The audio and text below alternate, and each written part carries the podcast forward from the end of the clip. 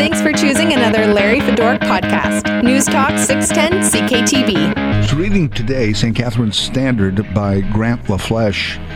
Article entitled "The CAO Hiring Process Tainted Before It Started."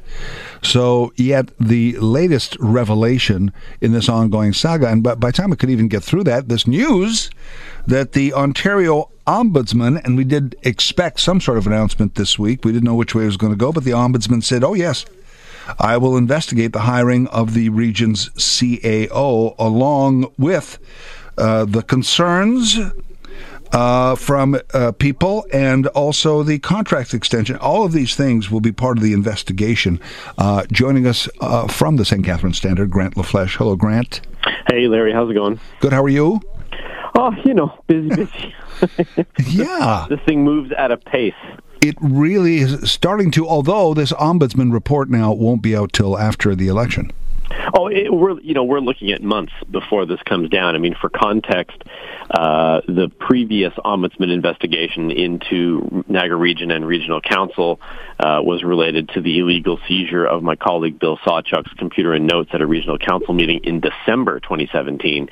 Um, they didn't uh, file their report, the, the ombudsman's office that is, until July. So they they do not rush these investigations. It's it's just like what we do here at the paper. Investigations take as long as they take.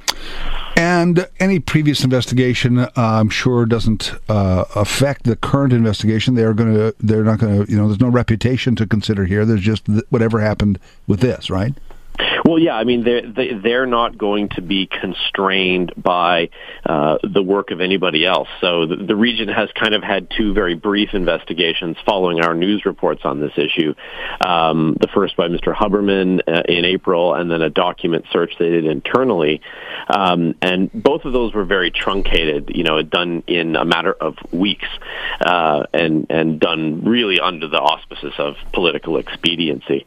And in this case, it's just going to take as long as it takes. The ombudsman is fully free to investigate uh, however it chooses. So it, they're not going to be bound by the work of anybody else. They're going to essentially be starting from scratch and gathering their own evidence. I guess, but I said earlier, if they just printed and photocopied everything you've written so far, put it in a binder and handed it in, I thought that would be a pretty good report. Well, it, it will be interesting to see um, exactly how they they proceed on this. So, in other words, would you expect a call ever? It's possible. Um, I mean, certainly we've, you know, our coverage has has driven this story and and is in some ways responsible for for what happened today.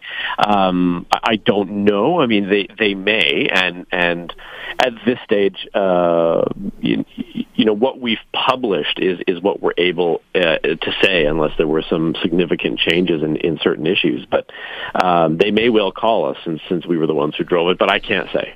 Right. Okay. And and since you talked about you publish what you can publish, uh, talk briefly. You and I talked. It was very interesting about sort of the vetting process. You guys just don't. You, you don't hear a rumor and publish it. That's just not the way it works. No, not at all. And and you know, again, for context, we started this investigation in November of, of 2017. Our first story, uh, our first expose on this ran in April.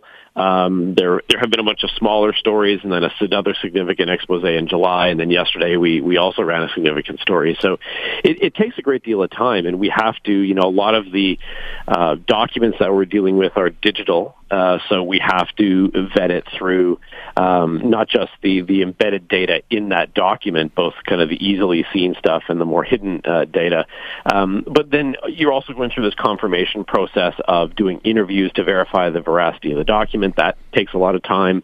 Um, uh, looking at other other data around those documents that takes a lot of time. So, I mean, just if it's taken us this length of time to be able to bring the story to this point, that does give you some idea of the wait we may be in for uh, for the ombudsman. So the latest story really talks about the investigation uh, by the ombudsman, that announcement. But just just before that, yesterday, this hiring process tainted before it started. Take us back on this a little bit. Explain uh, the the the gist of that.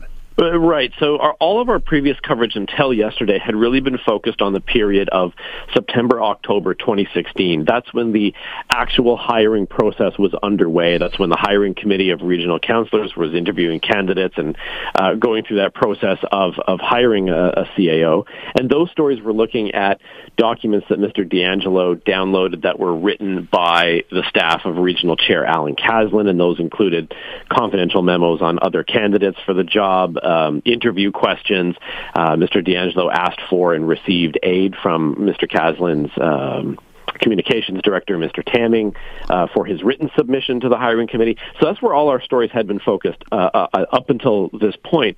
Um, what we have since found by doing some further digging is that in April of 2016, so you know approximately six months before then, he downloaded two draft uh, regional reports that were in the works.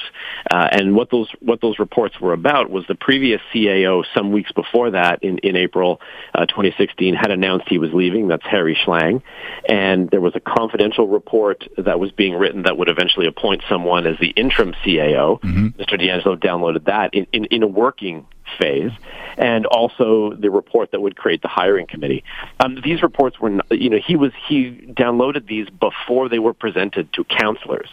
Uh, he had these well in advance. So um, what this shows us is that he was uh, accessing these these types of documents, you know, for half a year almost before he was actually hired, before he would reach his final interview. And these were not public documents. They were not public at all. In fact, no. the confidential motion uh, to appoint the the uh, interim CAO was discussed behind closed doors, and we we actually published those documents on our website, so you can see them and you can see where, for instance, um, the the final um, formal file number is not there. There's a there's a placeholder for Al Caslin's signature.